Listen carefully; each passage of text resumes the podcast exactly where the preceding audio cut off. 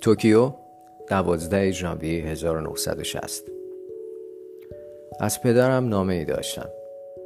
نخستین نامش در آن اشاره به حال خودش و دیگر پیوندان. آنگاه سخن از زیبایی خانه نو ایوان پهن آن و روزهای روشن و آفتابی تهران. و سرانجام آرزوی پیشرفت من در هنر. و اندوهی چه گران رو کرد. نکند چشم و چراغ خانواده خود شده باشم. و در پی این اندیشه بیزاری از خیشتن نومیدی و سردی بی پایان. به راه هنر پای نهاده ایم و بگیر که گامی چند رفته ایم.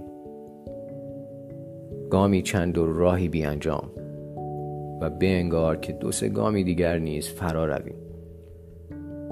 تازه از آنانی که در افق این راه گم شده اند بس به دور. در هنر پایگاهی بلند یافتن هیچ. به کجا باید رسید تا خوشنودی پدری که دیده به راه ما دارد فراهم آید؟ هنوز بدین رویا چشم نگشوده شور تماشا از دست داده ایم. نامه پدرم و در پی آن این پندار و من گریستیم. نامه را با خطی خوش نگاشته. هرگز نتوانستم به زیبایی خط او نزدیک شوم. هرچند به شیوه او می نویسم و هرچند که در دبستان به پاس خوش نویسی آفرین ها شنیدم. و چه می‌گویی؟ پس از سالیان دراز نقاشی هنوز اسبی و از سواری را به خوبی و زبردستی او نتوانم کشید. پدرم آن زمان که چهره می پرداخت در کشیدن پهنه نبرد و شکارگاه دستی تر داشت. طرحهای او از اسب سوار و آهو به سادگی و پاکی شگرفی می رسید اما من همیشه خودم را در کار درمانده دیدم. بخواهم گرته اسبی را بریزم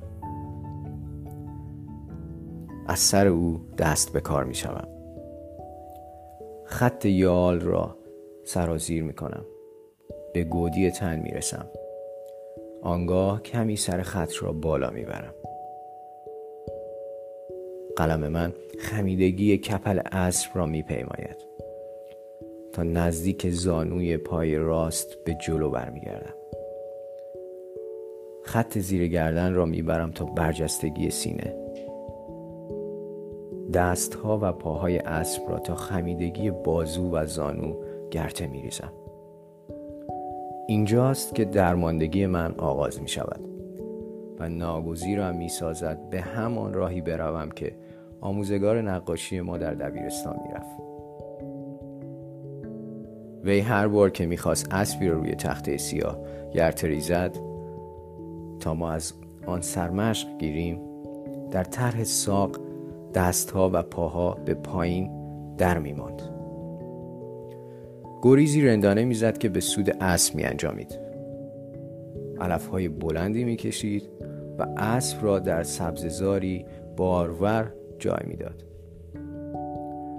درماندگی خود را پشت علفها پنهان می کرد و شاگرد وفادار او هنوز از راه استاد به در نیفتاده. و نه تنها در کشیدن اسب در هر آفرینشی و هر جستجویی دست به دامن علفهایی چنان و چنین می شود